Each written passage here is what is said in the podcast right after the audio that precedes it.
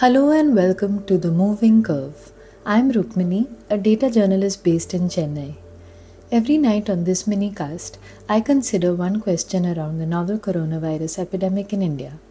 Tonight I'm asking this one How do we balance the fair movement of people with public health?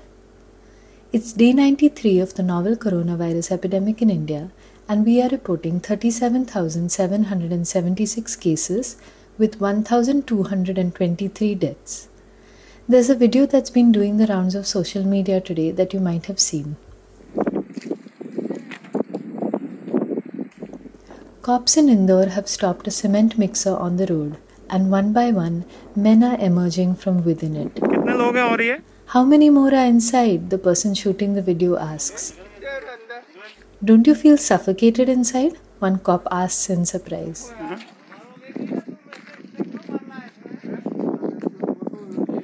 अरे एक एक तरफ़ खड़े हो जरा गिनो इनको Stand on one side, one man shouts.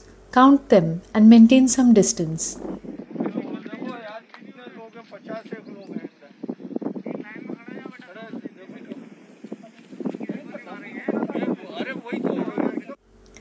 One by one, 18 men emerged from inside that cement mixer. They were trying to get from Maharashtra to their homes in Uttar Pradesh, and this is the only way they could find to get home. As the lockdown set in and work dried up for workers across the country, lakhs set off for home, perhaps the largest one time wave of migration India has seen since partition. The exact number who set off on foot or in these treacherous modes of transport is not known. In fact, the government has claimed in the Supreme Court that there are no migrants on the road anymore. But they could easily be in the lakhs. At least 15 lakh migrants are in relief camps, meaning that they had to leave home in the city they worked in and then either walked some way and were sent to a relief camp or moved into one in the same city.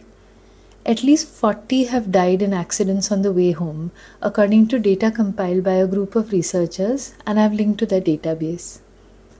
In some ways, it seems as if the government chose to pretend that what we already know about migration does not exist.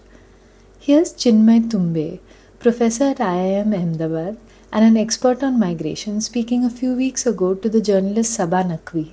a lot of people said they were surprised at the scale.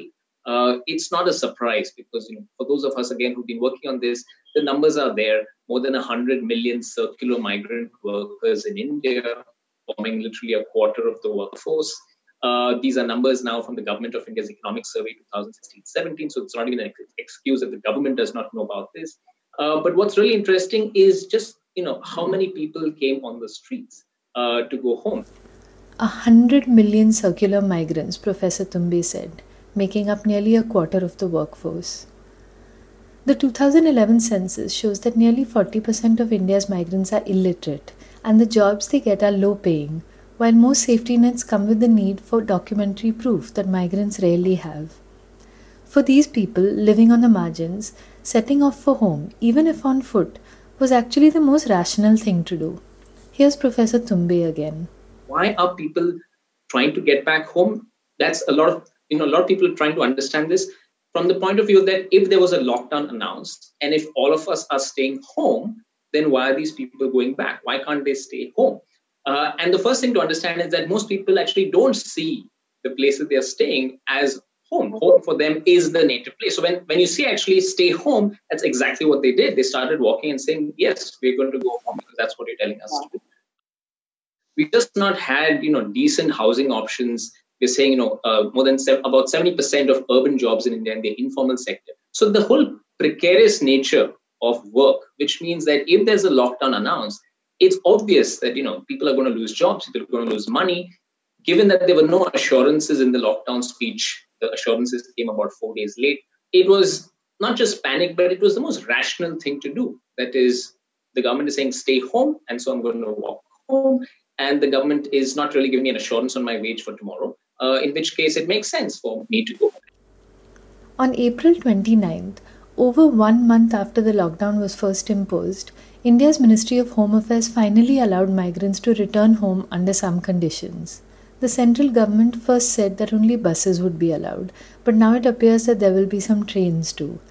The two state governments must agree on a list of passengers and local authorities must be notified. It all adds up to a lot of work, stress, money, and danger for migrants. Prajwal Bhat, a reporter for the News Minute, was at one such bus stand in Bangalore today and he reported on the chaos there. In this clip, a migrant from Yadgir tells him that when there is no money for food or water, how can she pay the double fare that is being charged?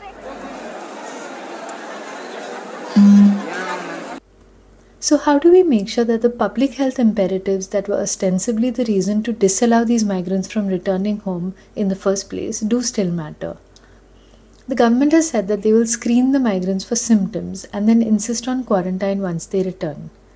The scenes from bus stands today do not inspire much confidence about social distancing measures in the migrants' latest journey. Remember, this is a group that has already been enfeebled by the last 30 to 40 days has lacked access to health and has been packed together in close quarters. As Dr. Madhu Pai, the TB expert, said in an earlier episode, there is a grave threat of infectious diseases like TB to them from this ordeal, not just COVID. So, what can be done now? A group of labor organizations have asked the government to waive off the ticket charges for all stranded migrant laborers, run buses to the point of departure and from the point of arrival to villages, and give rupees 3000 as an ex gratia to interstate laborers. From a health perspective, you would also hope that they would have good access to care on their return, not be stigmatized, and then ideally be tested soon. The lessons that we learn from this wave of movement are going to be important because when intercity travel resumes for everyone, we should have a model in place. In China, every new entrant to a city must be in quarantine for 14 days we've got to figure out how we are going to be able to move towards people flows in a way that offers both dignity and health and safety. Thank you for listening. This episode was edited by Anand Krishnamurthy. Tomorrow, a new question.